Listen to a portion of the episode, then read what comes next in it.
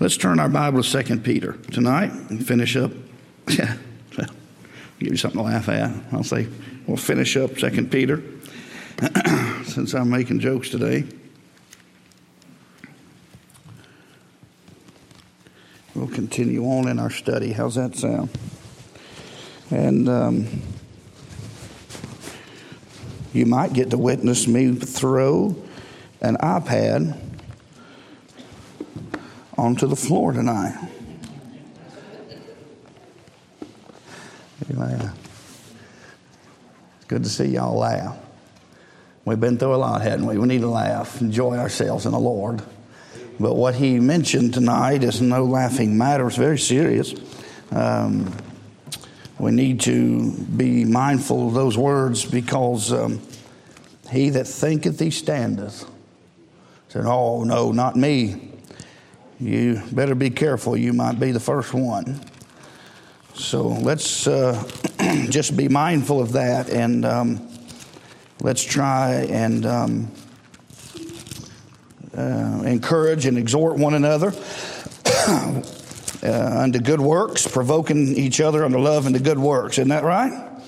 And um, I don't want to be the cause of someone to stumble, and I certainly don't want to be the downfall of anyone else because of my sins, right? So let's try to um, do what the Bible expects us to do. We'll hear some of that tonight here in Second Peter. So Second Peter, chapter number 3, and since it's been just a couple of weeks, just bear with me just a moment, and I'll try to just quickly kind of refresh some things because it's important we remember the context when we're dealing with some of these verses.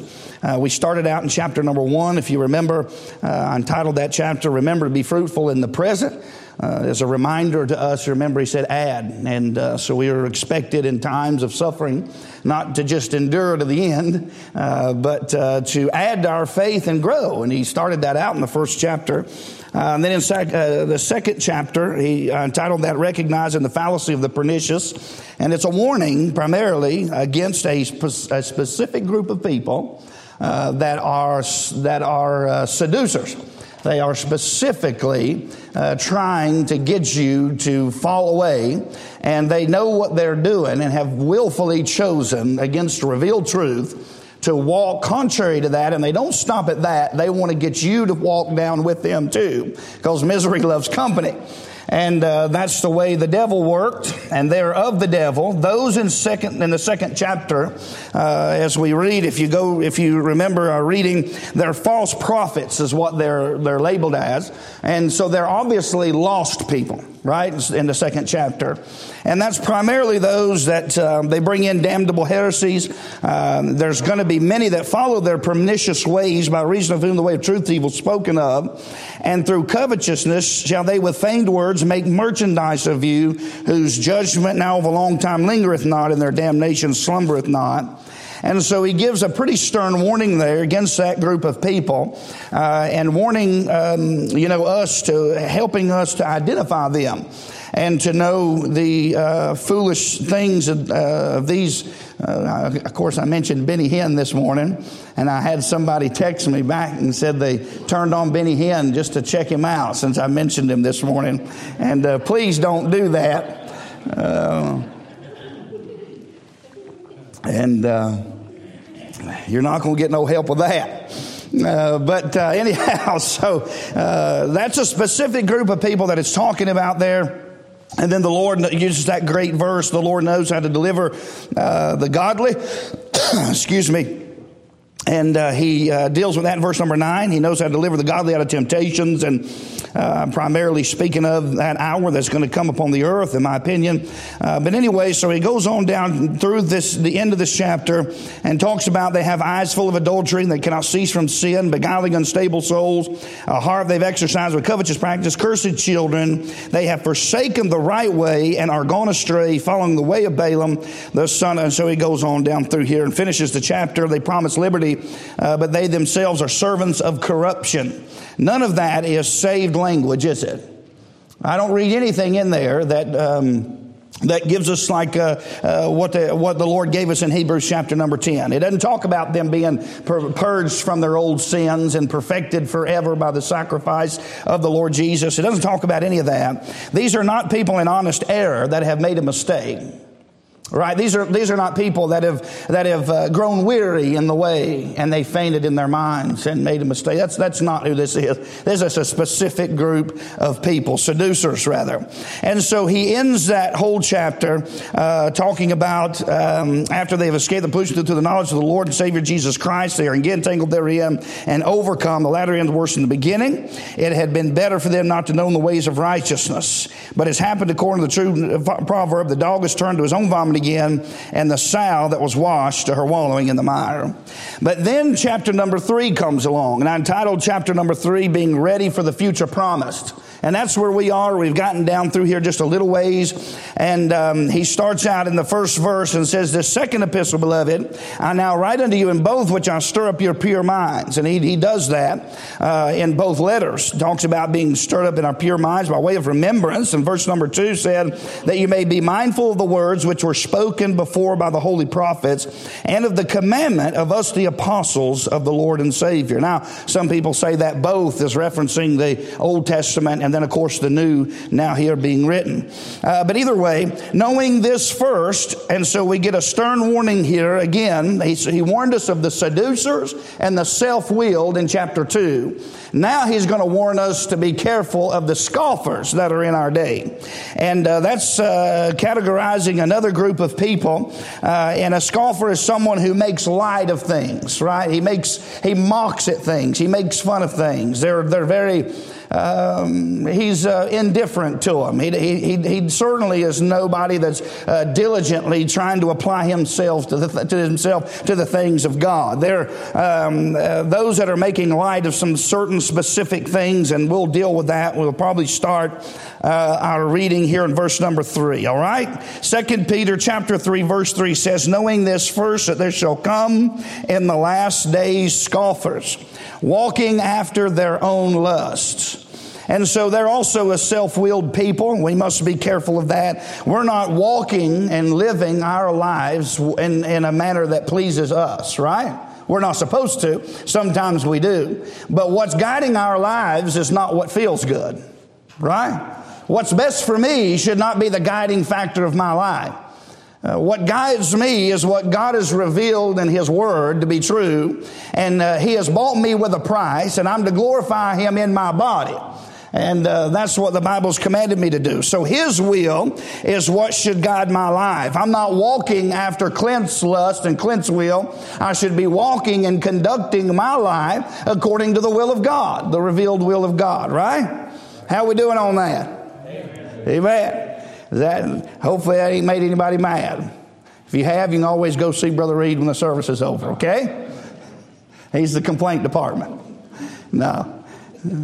We're supposed to be uh, uh, offering, uh, uh, uh, by the mercies of God, presenting our bodies a living sacrifice, holy and acceptable to the Lord, which is our reasonable service. And so now we've died to our own will, and we, like Jesus, should be saying, Nevertheless, Lord, not my will, but thine be done, right? And that's how we should be doing and uh, that is not the characteristic, uh, the characteristic rather, excuse me, of these people. They are walking after their own lusts, and um, that often is characterized uh, these scoffers as people that are con- that are their lives are moved according to how they feel and uh, what they think is best for them. It's kind of like we dealt with not long ago. It's my truth, right?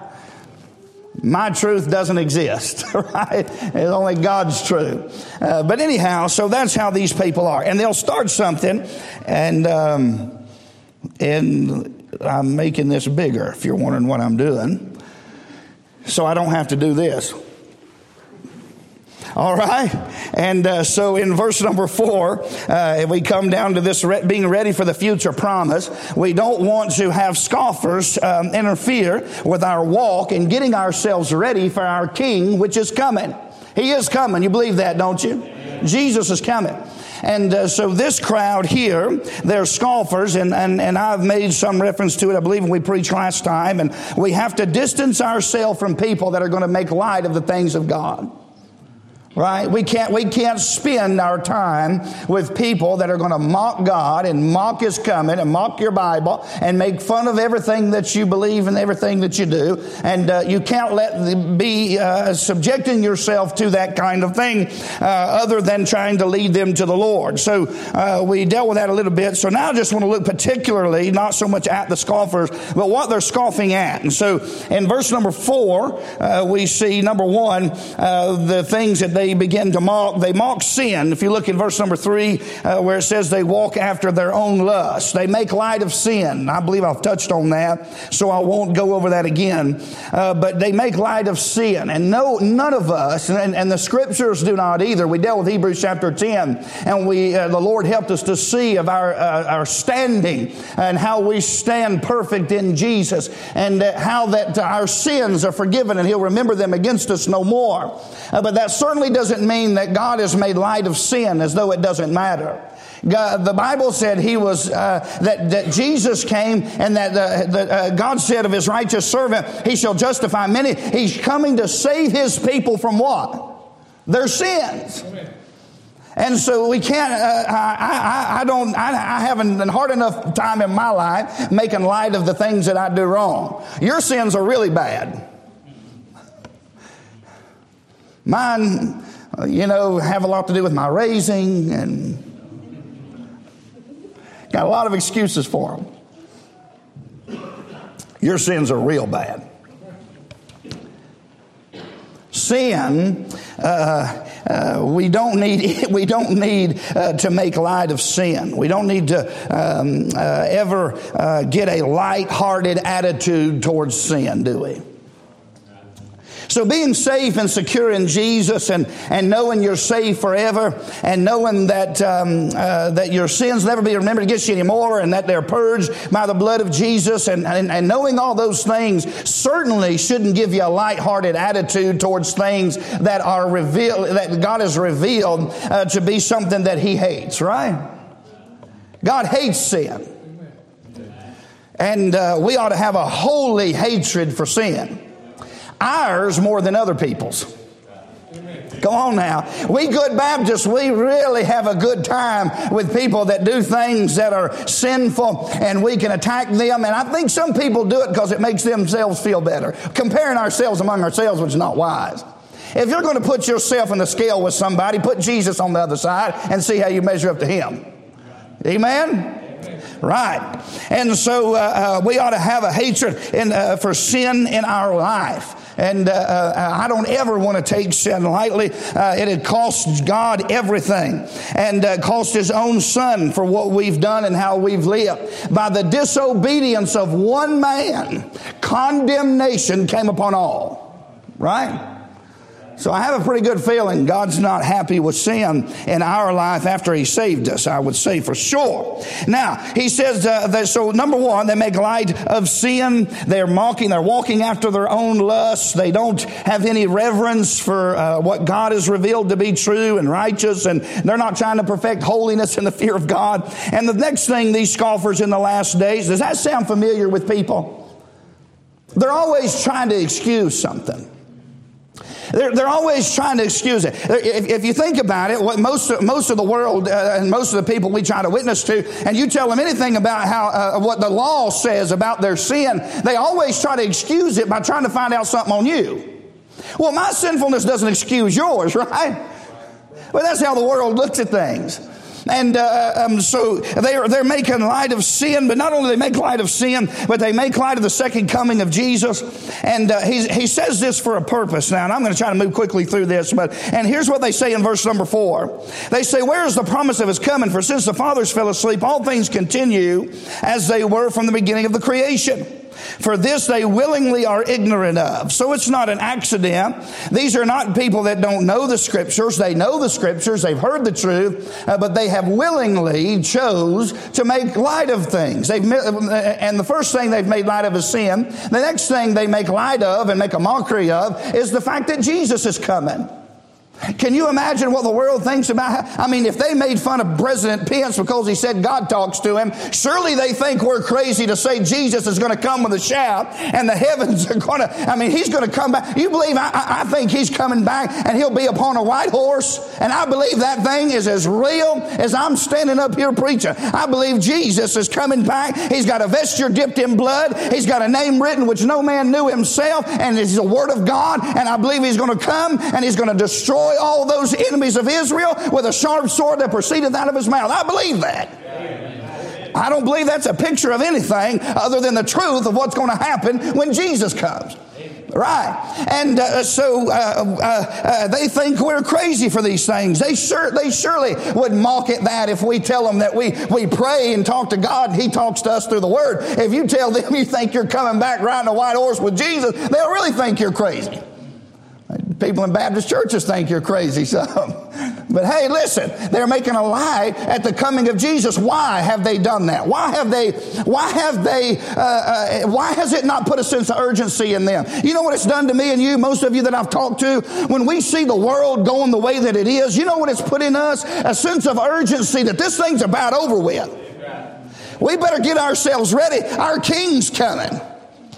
And we better get ready. I want to be found of him of peace. I want to be found without spot. I want to be found blameless. I want to be found faithfully doing what God's called me to do. And I, when he comes, and it puts a sense of urgency in me to get ready, just like when I got sick. And I start thinking about, uh, hey, you know what? It could be me. I could be dying. It puts some urgency in me that, boy, I better get things right. I better make sure I'm right with people. God, I, I, I want to do right. You start thinking about dying soon. It'll, it'll, it'll get you right quick, won't it, if you're saved? Not these people. They're interpreting the Bible by what they perceive around the world. They're letting the world determine for them what the Bible says. So they're looking, and the scripture said Jesus is coming, and they're looking, going, Look, I've heard that all of my life, and he still ain't here. He ain't coming.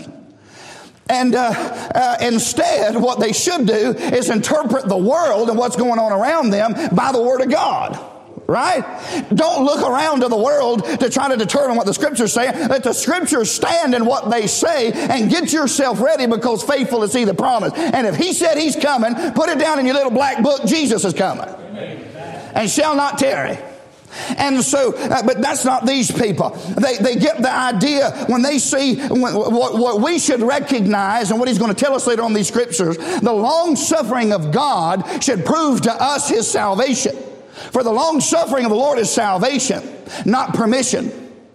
Right? But most of the world, by Jesus not dealing with them, by Jesus not uh, uh, uh, uh, coming, and by Him not destroying them, by all those things not happening, they take it as permission to do and live the way they're going. Is probably fine. God ain't killed me yet. That ain't so. You better just believe the Bible.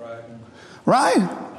And so don't get that same sort of spirit in you. That spirit of, well, you know, I've heard Jesus coming. He ain't coming. And, uh, you know, I, it's probably not for a long time, even if he is really coming. And, and you get kind of that mocking, scoffing attitude of, and you take that as somehow because God's not killed you, that he's okay with what you're doing. No, God's long suffering. And thank God for that. Because he's had a right to kill many of us a long time ago. But God's long suffering to us for to believe, and He's long suffering to a lost and dying world that He's not willing perishes but come to repentance. And so the long suffering of the Lord, I mean, uh, we went through that in Romans, where it talked about despise or, or despise yourself, the good, not knowing the goodness of God leadeth thee to repentance. And so um, they make a mockery of that. They make a mockery of sin. They, they, they mock and make light of the second coming of Jesus, and they make light of the scriptures. They, they, they willingly are ignorant in verse number four. Uh, all the things continue. Look at verse number five. And this they willingly are ignorant of, that by the word of God the heavens were of old, and the earth standing out of the water and in the water. Now, I believe that's before the flood whereby the world that then was, being overflowed with water, perished. And so they had the scriptures that had told them not only has is God going to come do it again, and He's going to judge the world in righteousness, and He's going to deal with things. Jesus is coming. Uh, they, not only has He said that He's coming, He's done it before. And so uh, they are willingly ignorant of those things. And they say, look, everything stood as it always has. No, it hasn't. There was a time when God wiped the face of this earth clean except for Noah and his family. And so I don't think he'd have a problem uh, uh, wiping the, off the face of this earth. Uh, and he's not going to do it by flood. He'll do it by fire. But I don't think he's going to have a problem judging a bunch of sodomites and baby killers. Amen. Would you? Far as I know, uh, they, they weren't murdering innocent babies to have, an east, to have, a more, uh, to have a more peaceful life because they weren't ready to have one yet. Right? Boy, we, and we think God's not upset with us. You think God's not angry with this world because of the sin that's filled this nation? That's some of what Brother Reno was talking about. Uh, I think what's happened is uh, we've had we've had our uh, uh we've had our um, uh, our eyes are growing dim. We ought to, if we, if we saw sin as, as, as despicable as God sees it, see, I don't think until we ever recapture, a clear vision of the holy and righteous nature of God will we ever see sin as bad as it really is anymore. We're so familiar with it and we, we've, we've played footsie with it for so long that sin's really not that bad. There's only one category of really bad sins, right? People that don't dress like I think, that's one of them. And especially those ones that have been divorced and remarried, they're real bad. You know what I'm talking about. What about all that other stuff? What about envy? What about covetousness? What about what about having something? What about where you're mad at your brother and sister and you and you badmouth them and you devour them and you won't forgive them? What about having an unforgiving spirit? You think God's happy with that?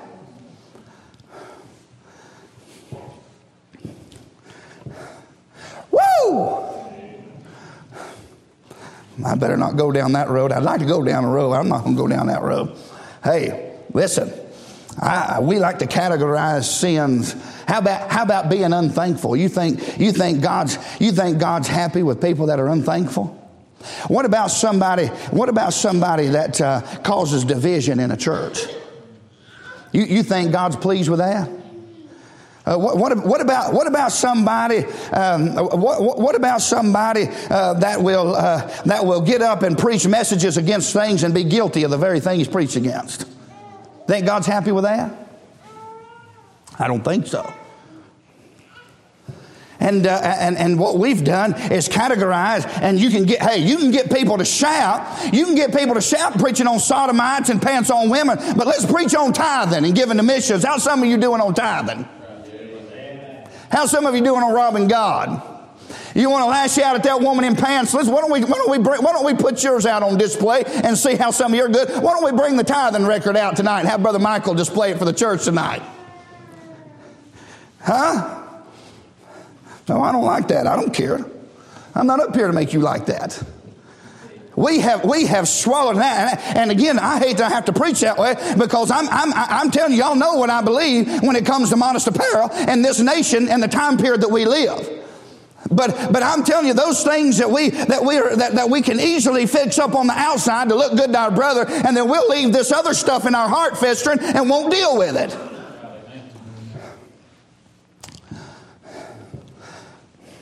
Let me say this online just so it's live and on record. I'd rather meet God in a pair of shorts that come down to my knee than I would for robbing God, not tithing, and being faithful to church.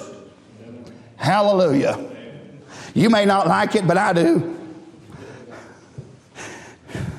My popularity just went way down.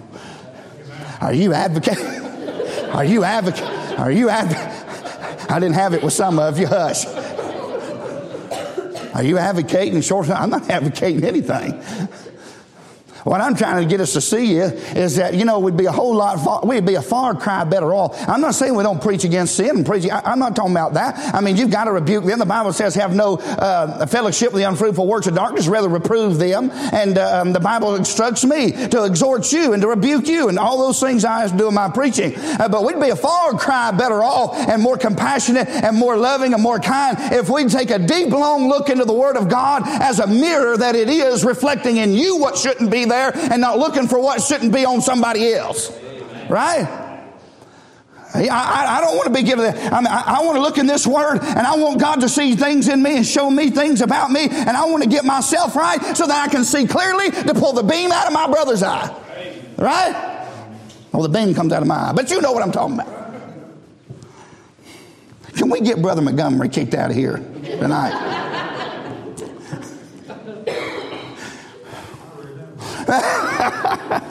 That's good. Amen.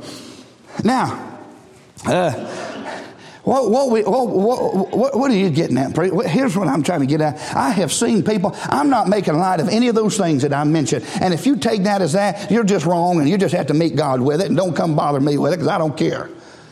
I'm being serious tonight. I, am in no mood for that. You know how I believe. I'm not making light. I'm not making light of divorce. I'm not making light of past. I'm not making light of modesty. I'm not making light of any of those things. But what I am saying is this. There's a whole lot of real serious problems in a lot of our hearts that people can't see right? And I think God, and please understand what I'm trying to say here, because I'm not advocating anybody goes out and shows and reveals their nakedness to the world. I'm totally against that. And God hates divorce, and I hate it, and most people I know that have had one hated it. But listen to me, what I'm trying to say tonight, there's some stuff that we've let, let lie dormant in our hearts because we think nobody sees it. The problem is God knows it's there and we're not getting anywhere, blasting everybody else and leaving that filth in our heart undealt with. If we're going to have revival and we're going to see God move, the only way it'll happen is to do what that man quoted tonight. We're going to have to humble ourselves, confess and forsake our sins, not everybody else's.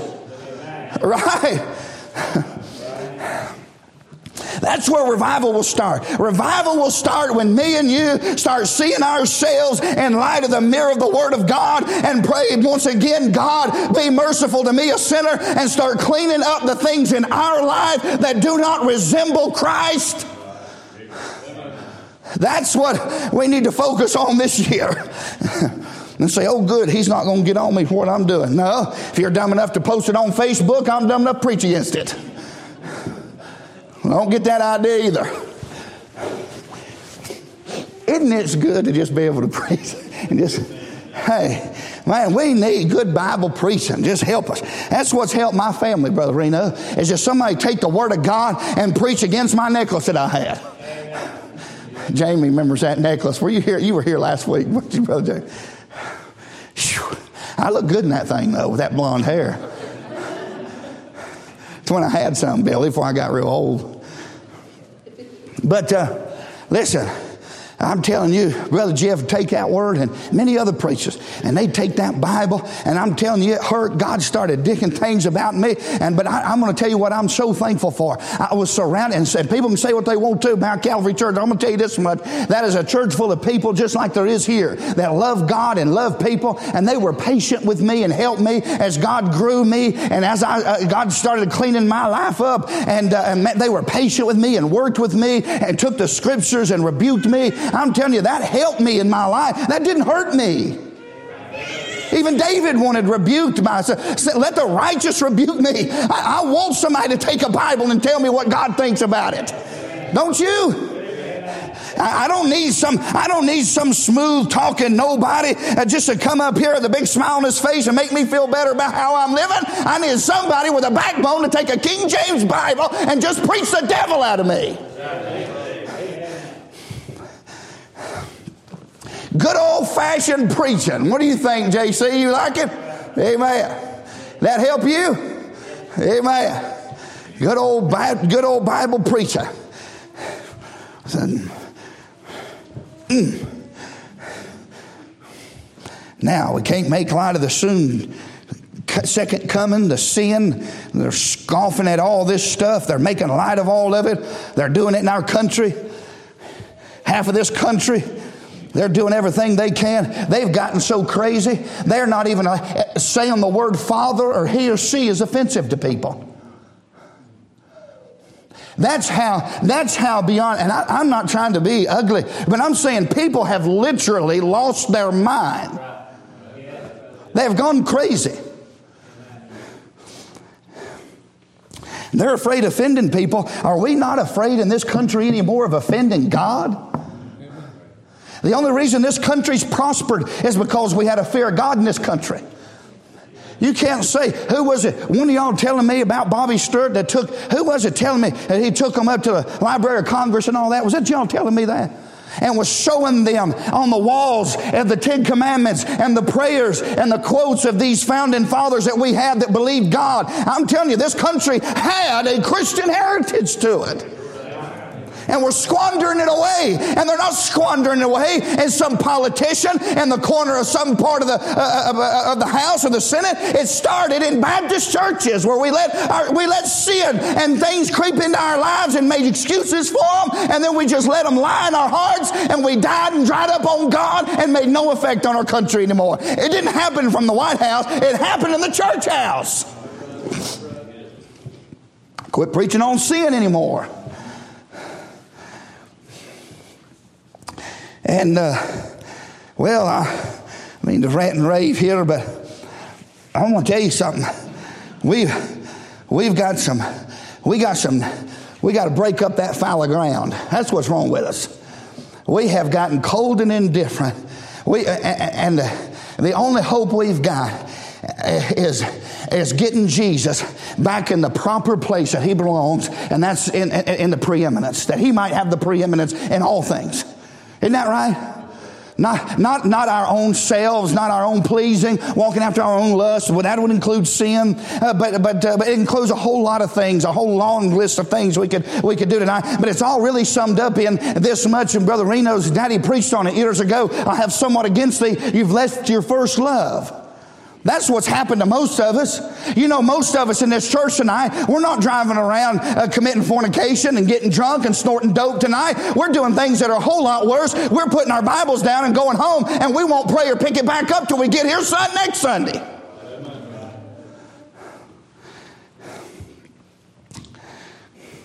Say, well, you think that's worse? Well, I'm not trying to categorize it. I'm just saying, I, I tell you what, it's about as equally bad, I'd say, for a Christian to do, don't you think?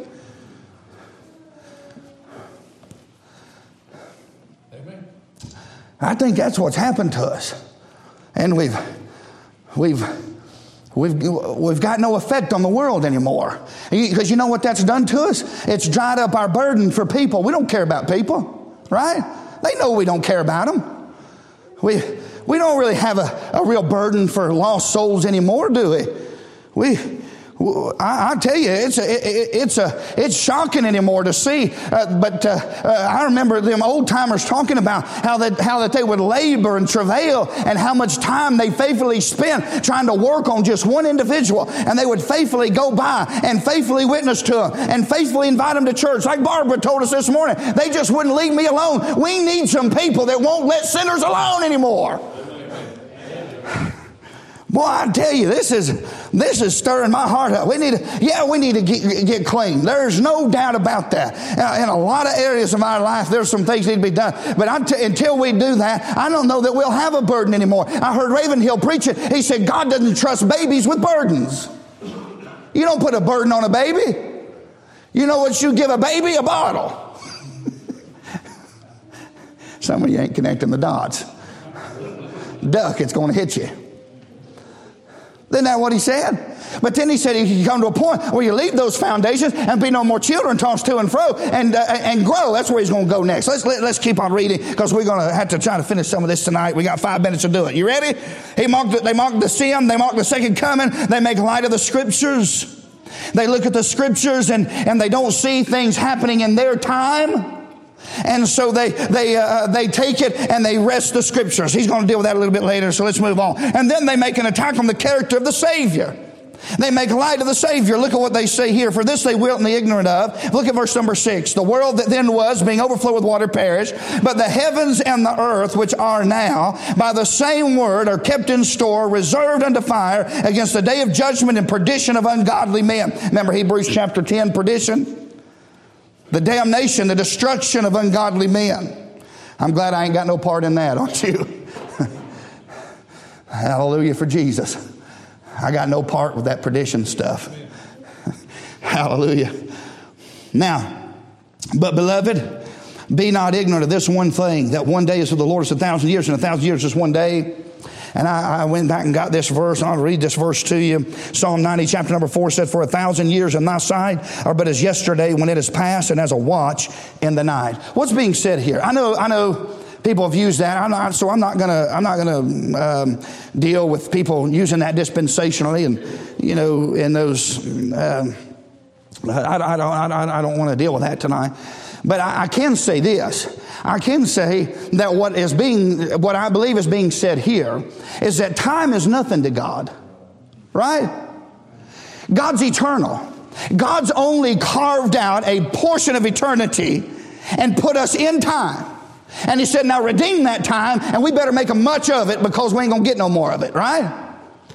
He's carved this little portion out of eternity for you and me and for the purposes of you and me. Isn't that something wonderful to think about?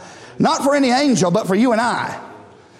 And uh, so, anyway, and uh, so what's being said here is just because things don't happen in your time, and they'll go by a day, and, and we'll, we'll look at a day and we'll say, Boy, that went by. It was like it was just five minutes. It's that same way with God. A thousand years to God's like a day, it makes no difference to Him. God's not working on your time schedule, right? Now, God has a time, and most of it we, we watch Israel and we consider the fig tree, and most of, most of the, the, time, God's timetable, we can do by watching the nation of Israel. But what, what, what's being talked about here is that they look out at the world and they say, Well, He's promised that He's coming, and I've been watching for 30 years and He ain't been coming yet. 30 years ain't nothing to God. It's a lot to you. You think it's a lot, but it's like one day with God. He's not concerned with what, how long you think something is, right? God's long suffering. And he wants, he wants to see people saved, and he's got a timetable, and it certainly isn't on your watch, right? So a day with the Lord is a thousand years, a thousand is one day. Now I know people. Um, I'm not. I'm not attacking anybody um, that is. Um, you know, when they go down through there and they're using that uh, in a dispensational manner. I'm not. I'm not saying that. That that's disproving that. But I think what he's trying to say here is these people. They've read the scriptures. They've heard people say that the Lord's coming again, and they've looked out and they said, "Where is this coming? We don't see it." It's been all these years. And so he's saying, look, uh, the Lord's not concerned with you looking out over time. God's got his own time, and it's got really not, very little to do with you.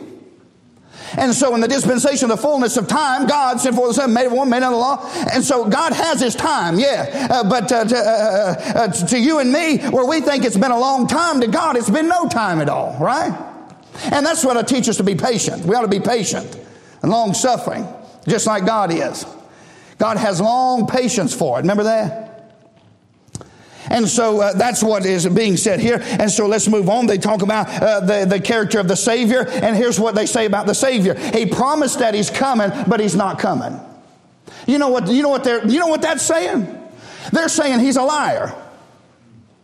If you're, if, if, if what would you call me if I said I was going to do something and I don't do it? Right? How many lies do you have to tell to be a liar? So, I mean, they're basically saying Jesus promised that he was coming. So they do one of two things. They call him a liar, or they go back in the scriptures and try to twist the scriptures to make it say what fits their reality. That's where they get in big trouble. He's going to deal with that. But, but, but if Jesus said he was coming, and you said, no, he's not coming because I've not seen him yet, you're calling God a liar, are you not? And so uh, uh, th- these people are attacking the character of God. They're making light of the things of God. They make light of the scriptures, seeing the soon coming judgment. They make light of the Savior and his character. And so, beloved, be not ignorant of this one thing. Look at verse number nine. The Bible says, But the Lord is not slack concerning his promises, some men count slackness, but is long suffering to usward, not willing that any should perish, but that all, A double L, not the elect before the foundation of the world only, but all the world, everybody, all should come to repentance. Amen. So then when the Bible said, look, because you've not seen the fulfillment of this promise yet, doesn't mean it's not coming. Is that right? He said he's coming, and you can count on it. He's going to come. The day of the Lord will come as a thief in the night, in the which the heavens shall pass away with a great noise, and the elements shall melt with fervent heat. The earth also and the works that are therein shall be burned up. And so, uh, these scoffers here, and when we get done with verse number 10, he's going to turn in verse number 11 and he's going to turn from those scoffers and he's going to deal with us. Seeing then that all these things shall be dissolved, what manner of persons ought ye to be in all holy conversation and godliness? I say, well, God's not really concerned how I'm living after I get saved. in fact, the only thing I, I just need to get saved. Well, sounds like He's pretty concerned with it to me. Wasn't it to you? I, I, tell you, I, I, know people that they, they claim to have gotten saved and they claim that they can just live any way they want to and continue on in sin and live in rebellion to God. And, and uh, they just, you know, as long as they can skip hell, they're happy with it. And they have this idea that somehow God, uh, well, if it just loses me rewards, I don't care. I don't want no crowns anyway. You ought to be troubled at an attitude like that, don't you think? I mean, the Bible's telling us here that seeing, uh, uh, the world doesn't see this, remember, but you and I see that the world that now is, what you and I are living for and living in, is soon going to be burned up with fire. Young people, I ain't got mine on because I'm always afraid it's going to ring in here. That little cell phone you're on, Facebook, Instagram, Twitter, Surely to goodness, no Christian would be fooling around on TikTok. TikTok. Somebody help me with some more of this ungodly mess that goes on.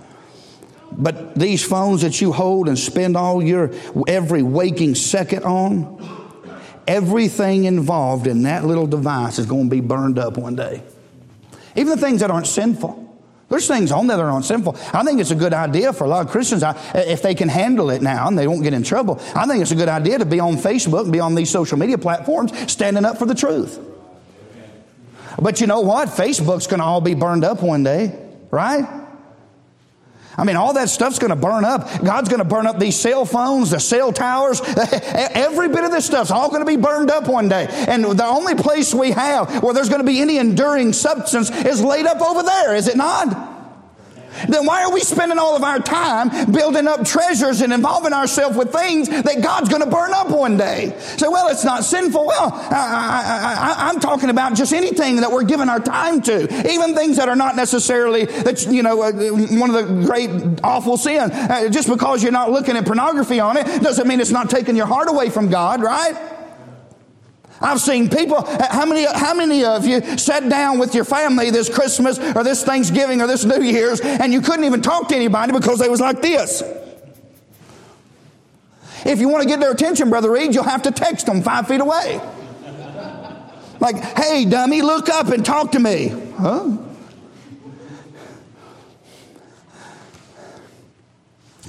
Hey, I say, well, is that some great sin? Well, that could certainly lead to some. I, I, don't know. That I don't know. It's my place to say. But I, I can tell you this: you ought to not spend all that time in that thing and never read your Bible, right? I mean, doing anything uh, that has to do with God and God's business, and, uh, and spending all that time uh, playing games. I mean, uh, building up points on a game. Can I preach right there for just a minute? And I'm not talking about just you young people. I've seen some adults just as bad on that stuff. Guess what God's going to do all your points you got built up on that game? He's going to strike a match to it one day. Right? How much is it going to matter? I'm not trying to be hurtful. I'm just trying to get us to uh, awaken to the fact that Jesus is coming again and let's redeem the time and let's invest our time and things are going to pay off in eternity. And uh, uh, is that cutting it too tight? I don't, I don't think it is. I think that's part of the problem. We, we make light of those kind of things, and then we look at other people that are doing really bad stuff, and we think we're better off. I don't know that we're better off. Maybe, maybe we are in some sense, but in a lot of sense, uh, uh, I don't think we're going to have any more, any more rewards than they are if we're spending our time doing something God's going to burn up. Would that be, would that be a fair assessment of?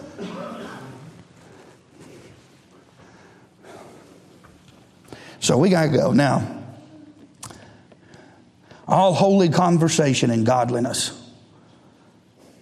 I don't know about you. I got a desire in my heart. I'm, I'm, not, I'm not worried about whether or not I'm saved. I'm not, I, that stuff got, that, that question was answered at Calvary. We dealt with that in Hebrews 10, didn't we? But you know what I am concerned with ever since I've been saved? And, and I've not followed this out near enough like I should, Brother Rupi, but I've always had a desire in my heart to want to please the Lord.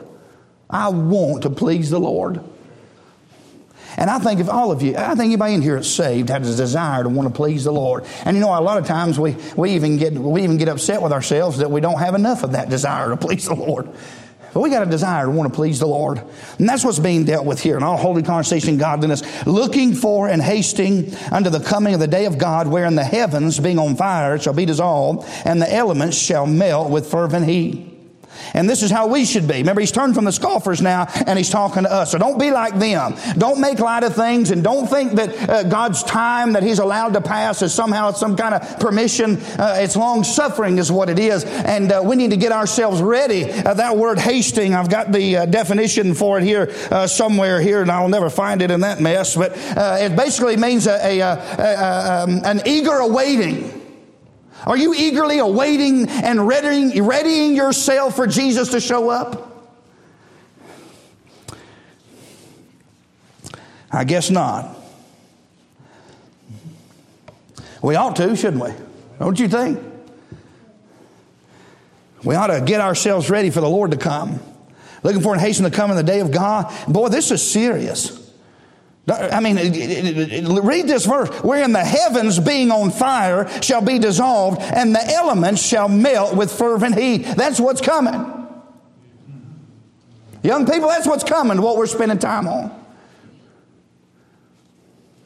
And he said, How much, how much more you and I, seeing these things shall be dissolved, should we not be urging ourselves, should we not be moving ourselves in preparation to, move, to be more godly, to be more holy, to be more righteous? Is that not what he said? laying up treasures over there. And uh, uh, then he said, Nevertheless, we, according to his promise, look for a new heaven and a new earth wherein dwelleth righteousness. Boy, that's beautiful, isn't it? I can't wait for that day, looking for that new heaven and a new earth wherein dwelleth righteousness. Wherefore, beloved, seeing that you look for such things, be diligent that you may be found of him in peace without spot and blameless. Wasting time is not diligently trying to prepare for him to come, is it? Being diligent. I think I'm, I'm done in church, but I'm telling you, that's what I think God's speaking to us now. He's been warning us for some time now. Hey, I'm coming. You better get yourself ready for me to come. And so what he's saying is, you're wasting time. Your sin, your foolishness, all of that, you're wasting time. You've got very little time left. Get yourself ready for me to come, that you might be found blameless, without spot, be found holy and godly when I come. Don't you want that for your life? And not say, well, no, I really don't. I mean, well, how could you? Why would you just want to spit in the face of somebody that died and bled for you? Don't you, aren't you concerned with pleasing Him? And, uh, uh, and account of the long suffering of our Lord of salvation, even as our beloved Paul, according to the wisdom given unto him, hath written unto you, as also in all his epistles, speaking the th- and, and them of these things, and which are some things hard to be understood, which they that are unlearned and unstable wrest, as they also do other scriptures unto their own destruction. And I'm going to kind of leave that off right there, but I think most of us know what that word wrest means. It's a twisting, a perverting. Uh, taking something true and twisting it. It's, it's, uh, it's having already something that you believe and taking scriptures and trying to make it prove that. Boy, that is dangerous. Don't do that. You know, you're better off just saying, I don't know. Aren't you, Brother Oliver? Me and Brother Oliver talking the other day. I said, I think we're better off. We were both talking about, I said, yeah, I think we just be better off say, look, I don't know. than to try to have some preconceived doctrine and make these scriptures fit it. But a lot of people do that. And you know what they do? They do that to their own destruction. Just let the Bible say what it says. If he says he's coming, he's coming. Right? And so, uh, because of his character, he, he cannot lie. And we're, we're finishing these last two verses and we're done. You therefore, beloved, seeing you know these things before, and he does it again. Beware said be diligent first time now he said beware lest ye also being led away with the error of the wicked fall from your own steadfastness now i know a lot of people don't believe this but i don't know how you read that verse any other way you can do what the Bible just warns you not to do and twist the scriptures to make it fit what you believe. But the fact is, a born again child of God can be affected in these last days by the error of all this wickedness, all that's going on, and take twist and do things and pervert scripture, and they can fall from their own steadfastness. I know no other way to interpret that verse. Who's he been talking to this entire time? Who's the ye therefore? Who's the beloved? Five times in this ver- in this whole chapter, he's used that word beloved. What's he talking about here? Who's he talking to in that verse? Ye therefore, uh, beloved, is he talking to those seducers? Is he talking to the scoffers? Well, why would the scoffers uh, uh, um, uh, be preparing for him to come, looking and hastening and being holy in all conversation and godliness? That's not a scoffer, right? They're making fun of that stuff. So the only people that you can tell that he's talking to here, wherefore, beloved, seeing that you look for such things, why, why would any lost scoffer have any confidence in looking for a new heaven and a new earth? He ain't going. So, in context of the scripture, it is talking about me and you that are born again and, ch- and child, children of God. And if we don't get ourselves serious about the scriptures, that's the first thing that they make light of uh, sin, and then the Savior, and then they do scriptures. They, they, they make light of the scriptures. They have the scriptures. The scripture said he's going to come in the Old Testament. The apostles say he's going to come, and they are willingly ignorant of those things. They make light of the scriptures. But you and me, if we if we do the same thing to the scriptures and we don't we don't uh, let the scriptures say what they say and just believe God, uh, we can we can uh, fall from our own steadfastness. Now, does that mean fall into perdition? No, we done dealt with that, didn't we? But I tell you, you can fall to a place where you don't please your Savior anymore. Boy, that's that's I believe that's sad enough, isn't it? God do all that He's done for you. I'm done tonight, but God done all that He's done for us, saving us, dying for us, buried, raised again, as seated at the right hand of the Father ever lived, making intercession, and He's faithful to you, and He goes with you, and He walks with you, and He talks with you, and He's faithful to perform uh, that work that He started in you, conforming you to an image, and all the things that He's done for us, and we just spit in His face and trod under our feet those things. We better be careful and say, well, I won't fall. Well, why does the Bible say, uh, he that thinketh he standeth? If you couldn't, if you couldn't fall in any manner whatsoever, then why would they warn you? Why would the Bible warn you, take heed lest you fall? Right? So don't have some false confidence, some false, some false uh, uh, confidence in yourself, right? Because you know what the Bible says? When a man thinketh himself, when he is nothing. I'm preaching as a nothing to a bunch of nothings. Does that encourage you tonight? Oh, get over it. But you know who is something? That's our Savior. And the Bible said He's able to keep you from falling. And Paul prayed in one place, then I prayed God. Uh, so I'm going to mis- misquote this. I think uh, sanctify you holy, and it's W H O L L Y and preserve your whole body, mind, and spirit. Is that right? Well, if I misquoted that, somebody, please forgive me. But uh, blameless unto his coming. That's what it's talking about in that word. God's able to do it. You can't do it, but God's able to do it, isn't he? All right, I'm done. But here's what he ends. Come on, Brother Reed. We're going to have a verse, we're going home. But grow in grace and in the knowledge of our Lord and Savior, Jesus Christ. And I quoted this, this is Hebrews 12. I've got it here, and I'm going to, I'm going to end with Hebrews 12. I'd like to go back to Colossians, and we're done tonight. But wherefore, we receiving a kingdom which cannot be moved, let us have grace whereby we may serve God acceptably with reverence and godly fear. And Ephesians says, till we all come in the unity of the faith and of the knowledge of the Son of God unto a perfect man, unto the measure of the stature of the fullness of Christ. I believe it's talking about here grow in grace. I, I think that, that that does include obedience and service. What a grow in that. And we need to grow in the knowledge of our Lord and Savior Jesus Christ. And he ends this book. To him be glory both now and forever. Amen. Now, those are sweet words to say, but you know how we bring Him glory? We bring Him glory in worship, in love, and service. So, if we really mean that verse, to Him be glory, not only now, but forever, amen. Let's redeem the time and let's start living like it. What do y'all think? I think it's high time we wake up out of sleep and get back to serving God acceptably with that reverence and godly fear. So He's coming, and I can't wait for Him to come. Are you ready?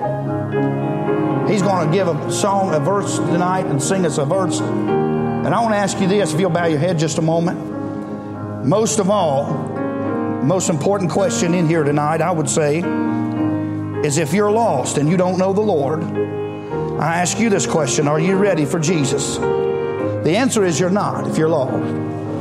The good news is, He's done everything possible to make it ready and possible for you to be reconciled to your Creator. And what you must do is believe on Him. For us that are saved, if you need the altar tonight and come down and get some things right with the Lord, it'll be open to you. Brother Reed sings. You sing along with him if you're able. What are you singing, Brother Reed? 61. 61. 61. If you need to